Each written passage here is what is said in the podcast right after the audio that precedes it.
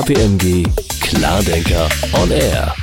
Hallo und herzlich willkommen beim Podcast zu relevanten Wirtschaftsthemen. Mein Name ist Kerstin Heuer und ich habe zwei herausragende Gäste. Wir sprechen über Wirtschaftskriminalität, Wertschöpfungsketten und Lieferketten. Wo lauern welche Gefahren für wen? Unternehmen wurden gesetzlich verpflichtet, Menschenrechtsverletzungen und Umweltverstöße von Zulieferern auf der ganzen Welt zu vermeiden. Dazu möchte ich gerne mit Barbara Scheben sprechen. Barbara ist Rechtsanwältin und leitet das Forensic Office von KPMG. Hallo Barbara. Hallo Kerstin, hallo zusammen. Und mein weiterer Gast ist Alexander Geschonneck, Partner im Forensikteam bei KPMG. Herzlich willkommen, Alexander. Ja, hallo zusammen, schön wieder dabei zu sein.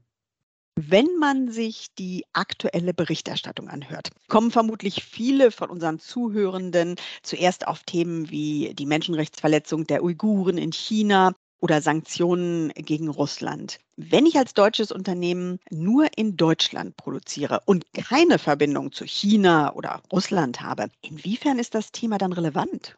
In unterschiedlichen Bereichen ergeben sich auch unterschiedliche Risiken in Bezug auf Geschäftspartner. Da gibt es ethische Themen wie Menschenrechte, aber auch regulatorische Themen wie Sanktionen, die du gerade angesprochen hast. Und diese stehen oft in Verbindung mit bestimmten Ländern. Und zu berücksichtigen wären dabei strategische Aspekte wie die Lieferfähigkeit und geistiges Eigentum, eher technische Risiken wie Cybersicherheit und Datenschutz oder auch operative Themen wie geopolitische Themen oder der Klimawandel. Die Liste der potenziellen Risikofälle ist lang. Aber es lohnt sich hier einmal eine Gesamtbetrachtung der Risikolandkarte vorzunehmen. Bei unserer vernetzten Welt wird es immer Schnittstellen mit Drittparteien geben und diese führen zu Chancen im Geschäftsgebaren, aber eben auch zu Risiken, natürlich auch Reputationsrisiken. Und um es hier jetzt vorwegzunehmen, es gibt durchaus Wege, diese Risiken zu managen und einen guten Umgang mit seinem Geschäftspartner zu finden.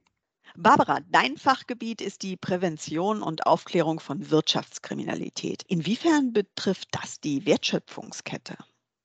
Nun nehmen wir mal ein ganz klassisches Beispiel, nämlich die Korruption. Eine Analyse von Transparency International, die ja regelmäßig den Korruptionswahrnehmungsindex herausbringt, zeigt ganz gut den Zusammenhang zwischen Korruption auf der einen Seite und die damit einhergehenden Risiken für Menschenrechte und bürgerliche Freiheiten auf der anderen Seite auf.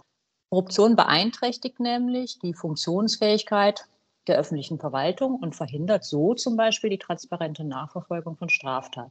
Das wiederum hat Auswirkungen auf die Möglichkeiten der jeweiligen Landesbevölkerung, ihre Rechte geltend zu machen und erhöht damit das Risiko von Menschenrechtsverletzungen. Entsprechend weisen eben dann diese Länder mit einem hohen Korruptionsindex in der Regel auch mehr Fälle von Menschenrechtsverletzungen auf. Und Korruption, das ist klar, ist wiederum kostspielig. Und im Rahmen von internationalen Lieferketten gelangt beispielsweise Geld aus reichen Industrienationen dann an Produktionsstandorte in Niedriglohnländern. Und dort arbeiten die Menschen, das wissen wir auch alle, häufig unter unwürdigen Umständen. Beispiele sind Landarbeiter und Landarbeiterinnen, die etwa für Hungerlöhne und ohne ausreichenden Schutz Pflanzengifte in Plantagen versprühen oder Kinder, die in Fabriken ohne Fenster oder Notausgänge im Akkord Kleider nähen. Die lokalen Entscheidungsträger und Entscheidungsträgerinnen dort vor Ort nehmen dann etwa Bestechungsgelder an, drücken alle Augen zu, anstatt eben die Unternehmen zur Rechenschaft zu ziehen, die diese Menschenrechtsverletzungen durch die Korruption letztlich ermöglichen und von ihnen profitieren. Und wie könnt ihr da mit dem Forensikteam ermitteln oder beraten? Unternehmen haben im Zusammenhang mit der Korruptionsbekämpfung bestimmte Compliance-Vorgaben umzusetzen. Und wir helfen dabei, diese Vorgaben zunächst mal zu erkennen, durch den Dschungel der Regelungen zu navigieren und dann auch effiziente Strukturen zur Einhaltung der Gesetze aufzubauen. Ein gutes Beispiel dafür ist das sogenannte Third-Party-Risk-Management, denn hier gibt es große Überschneidungen beispielsweise aus Antikorruptionsmaßnahmen, der Sicherstellung von Menschenrechten, aber auch Regelungen zur Verhinderung von Geldwäsche etwa. Und aus den unterschiedlichen Gesetzen ergibt sich die Pflicht, ein Risikomanagement einzuführen. Und das wiederum beinhaltet zunächst eine Risikoanalyse und darauf aufbauend die Ableitung von Präventionsmaßnahmen und Strukturen, um hier Abhilfe zu schaffen, so dies erforderlich ist. Einige Gesetze sehen beispielsweise auch die Einführung eines Beschwerde- oder Hinweisgebermanagements vor. Und wir von Forensic unterstützen eben bei der Konzeption und Implementierung von all dem. Und neben der Beratung in der Prävention, also dem Aufbau und der Verbesserung von Governance-Strukturen, unterstützen wir die Unternehmen natürlich auch bei der Aufklärung von Verdachtsmomenten und Verstößen. verstanden. Wirtschaftskriminalität ist also definitiv ein Faktor, den es in der Lieferkette und Wertschöpfungskette zu berücksichtigen gilt. Mit wem haben wir es denn hier genau zu tun? Sind Zulieferer die Zielgruppe, die ihr besonders unter die Lupe nehmen müsst? Ja, auf jeden Fall. Lieferanten und Zulieferer sind eine wichtige Gruppe, aber der Begriff Third Party, also Drittpartei, geht darüber hinaus. Wir verstehen darunter jede geschäftliche Beziehung zwischen einer Organisation und einer anderen natürlichen oder juristischen Person, sei es durch einen Vertrag oder auf eine andere Weise miteinander verbunden. Und das sind zum Beispiel Lieferanten, also Dienstleister, Berater, Verkäufer, Lohnfertiger, Makler, Distributoren, Agenten oder sonstige Wiederverkäufer. Es können aber auch je nach Konstellation Kunden sein, die in die Überlegung mit einbezogen werden sollten. Und auch die sogenannte Fourth Party, also der Unterauftragnehmer der Drittpartei, sollte zumindest im Hinblick auf die wesentlichen Risiken nicht aus dem Blick gelassen werden. Zugegebenermaßen diese Identifikation oder die Identifikation dieser Fourth Party kann in einigen Fällen sehr komplex sein. Und man muss natürlich definieren, mit wem man es eigentlich zu tun hat. Also wo gibt es eine Schnittstelle zu den Third Parties? Und das ist immer der erste Schritt und das sollte im Detail erfolgen. Also wer bietet eigentlich die Software an, die ich nutze und die ferngewartet wird? Und unternimmt der Anbieter ausreichende Maßnahmen, um sich selbst gegen Hackerangriffe zu schützen? Für große Aufregung sorgte zum Beispiel eine Cyberattacke auf das US-Unternehmen SolarWinds, das auch für deutsche Behörden Unternehmenssoftware zur Verfügung gestellt hat. Und dabei wurden Software-Updates so manipuliert, dass sich die Angreifer unbemerkt in die Systeme der Kunden einschleichen konnten. Und nur über identifizierte Drittparteien kann eine vollständige Risikoabschätzung erfolgen. Also es lohnt sich, die Drittparteien einmal gesamthaft anzuschauen, losgelöst von den unternehmensinternen Abteilungen oder von einzelnen Fragestellungen. Und das sollte nicht nur aus der wirtschaftlichen Perspektive heraus geschehen. Es geht eben nicht nur darum, wer Produkte oder Dienstleistungen am günstigsten anbietet. Dass man auch integre Geschäftspartner braucht, wird schnell klar, wenn es beim Vertragspartner zu Datenverlusten kommt oder auf einmal ein Dienstleister mit Negativschlagzeilen im Punkto Umweltschutz oder Menschenrechte in den Medien auftaucht. Und wer selbst mit Nachhaltigkeit wirbt, sollte auch sicher sein, dass die Produkte seiner Zulieferer das leisten, was sie versprechen. Ende letzten Jahres machte beispielsweise ein europäischer Zulieferer für Fahrzeugtextilien Schlagzeilen, da ihm gerichtlich untersagt wurde, mit entsprechenden Slogans die Umweltfreundlichkeit seiner Produkte anzupreisen. Und wenn das auf das Endprodukt überschwappt, bekomme ich als Autohersteller, der diese Komponenten in sein eigenes Produkt einbaut, natürlich auch schnell ein Problem. Und ganz nebenbei kann die Analyse auch dafür genutzt werden, Einsparpotenzial zu heben und auch Synergien zu erkennen. Es lassen sich zum Beispiel Ausfallrisiken identifizieren, wenn bei der Analyse der Drittparteien herauskommt, dass ich mich von einem Lieferanten zu abhängig gemacht habe oder wenn er sehr stark von mir abhängig ist. Stichwort Datenverluste. Ich glaube, das geht in deine Richtung, Barbara. Du meintest, dass Unternehmen zur Einhaltung von Compliance-Vorgaben verpflichtet sind. Muss ich als Unternehmen sicherstellen, dass Dritte, die mit mir arbeiten, die Datenschutzgrundverordnung einhalten? Ja, in bestimmten Konstellationen auch das. Drittparteien können zum Beispiel Auftragsverarbeiter sein oder auch sogenannte Joint Controller. Das Unternehmen als beauftragende Stelle hat sicherzustellen, dass seitens der Drittpartei, also des Auftragsverarbeiters in dem Fall etwa, die DSGVO eingehalten wird und keine Datenschutzverstöße begangen werden. So gibt es etwa Vorgaben, welche technischen und organisatorischen Sicherungsmaßnahmen der Auftragsverarbeiter einzurichten hat, dass er nicht unabgestimmt Unterauftragnehmer einsetzt oder dass er die Daten nach Beendigung der Verarbeitungsleistung löscht. Die Kontrolle diesbezüglich verbleibt aber nach wie vor bei der beauftragenden Stelle, also dem Unternehmen, das den Auftragsverarbeiter einsetzt. Das heißt, dass man sich vor, während und auch nach der Laufzeit der Geschäftsbeziehung mit einem Auftragsverarbeiter mit diesem auseinandersetzen muss. Macht man das nicht, drohen Bußgelder von bis zu 4% des Vorjahresumsatzes, wenn es etwa durch den Auftragsverarbeiter zu Datenschutzverletzungen kommt. Beispiel wäre der Diebstahl von Kundendaten. Und auch, wenn sich ein Unternehmen mit einem anderen Unternehmen zusammenschließt, um zum Beispiel Produkte über eine Online-Plattform zu verkaufen, wie es bei der Joint-Controller-Konstellation vorkommen kann, muss im Vorfeld geregelt werden, welches Unternehmen welche Pflichten etwa gegenüber den Betroffenen wahrnimmt und ob es auch dazu in der Lage ist. Und auch hier spielt die Auswahl und letztlich auch die Kontrolle der Drittpartei eine große Rolle. Ihr hattet nun von verschiedenen Gesetzen gesprochen, die entsprechende Pflichten auslösen. Welche sind noch relevant? Also auch aus dem Geldwäschegesetz ergeben sich Pflichten in Bezug auf Drittparteien. Zunächst ist noch einmal zu betonen, dass sich das Geldwäschegesetz nicht nur an Unternehmen aus dem Finanzsektor richtet. Auch Güterhändler sind Verpflichtete und müssen daher bei der Prävention von Geldwäsche und Terrorismusfinanzierung aktiv werden. Allein schon aus Selbstschutz, um nicht für kriminelle Zwecke missbraucht zu werden. Und in einem unserer früheren Podcasts haben wir ja schon gemahnt, dass Unwissenheit nicht vor Strafe schützt. Das Risiko ist ja, dass rechtschaffende Unternehmen als Geldwaschmaschine missbraucht werden, um inkriminierte Gelder weiter zu verschleiern und reale Warenwerte zu kaufen. Davor ist keine Branche gefeit, egal ob Immobilienmakler oder beispielsweise ein Hersteller von Küchengeräten.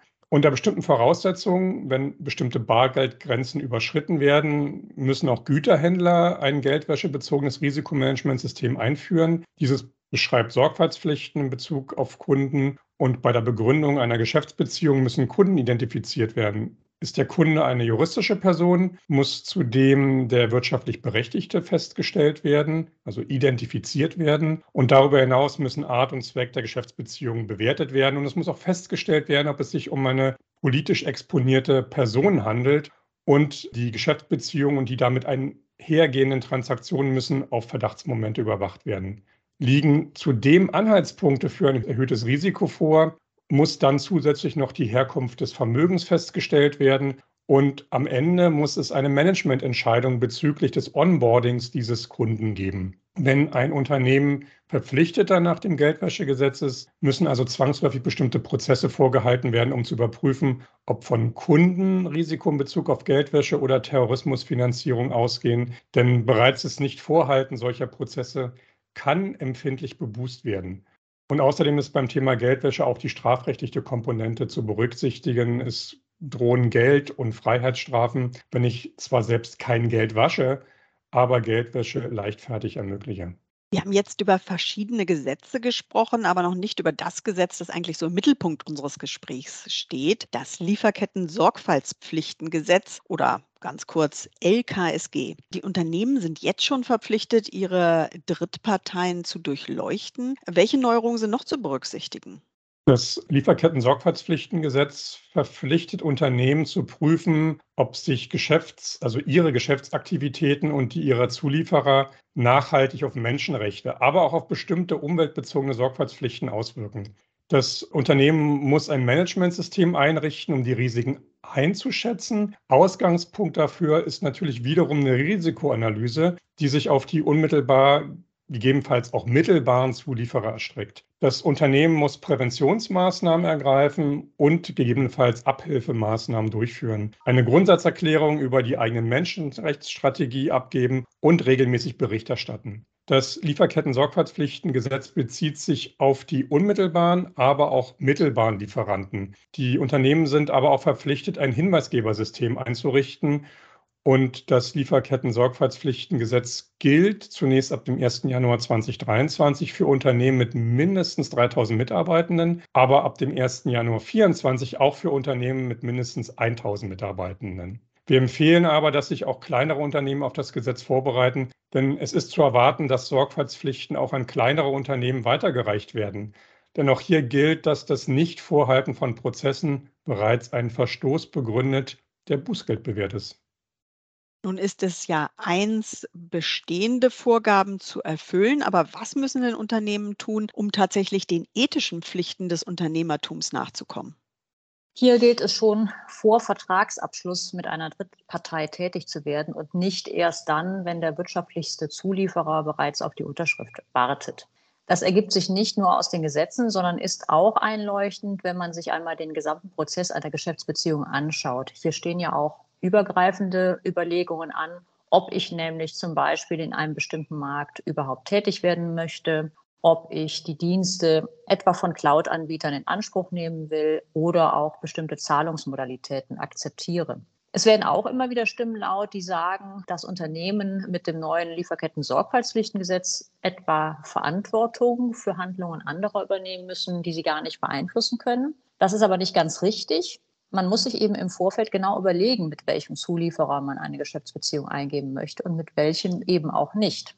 Wir können ja bereits bei der Identifizierung und Überprüfung des potenziellen Vertragspartners Informationen zutage treten, die dafür sprechen, eine bestimmte Geschäftsbeziehung, wenn auch wirtschaftlich lukrativ, besser nicht einzugehen. Etwa, weil die Partei bereits in der Vergangenheit wegen Korruptionsverstößen oder Verstößen gegen die Menschenrechte auffällig geworden ist. Und ebenso kann und sollte man auch im Vorfeld darüber nachdenken, wie man Kontrollen überhaupt durchführen kann und welche Rechte man dafür benötigt. Für die Vertragsgestaltung muss also vorab definiert werden, wie Einsichtsrechte sichergestellt werden, also zum Beispiel durch vertraglich verankerte Auditrechte, die Einholung von Drittbestätigungen oder auch Selbstprüfungen des Vertragspartners. Und anschließend erst ist der Vertrag aus wirtschaftlicher Perspektive zu prüfen und im Idealfall dann auch in einem Vertragsmanagement-Tool abzulegen, um während der gesamten Vertragslaufzeit immer wieder sicherstellen zu können, dass man weiß, wer der Geschäftspartner eigentlich ist und welche Konditionen auch gelten.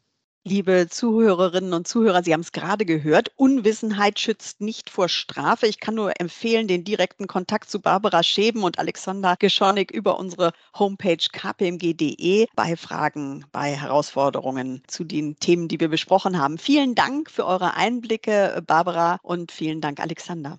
Tschüss, bis zum nächsten Mal. Danke, tschüss. Wenn Ihnen, liebe Zuhörerinnen und Zuhörer, dieser Podcast gefallen hat, abonnieren Sie KPMG On Air in Ihrem Podcast-Portal. Lassen Sie ein Like oder ein Gefällt mir da. Das würde uns sehr freuen. Weitere interessante Artikel zum Thema Wirtschaftskriminalität finden Sie im Blog Klardenker bei KPMG.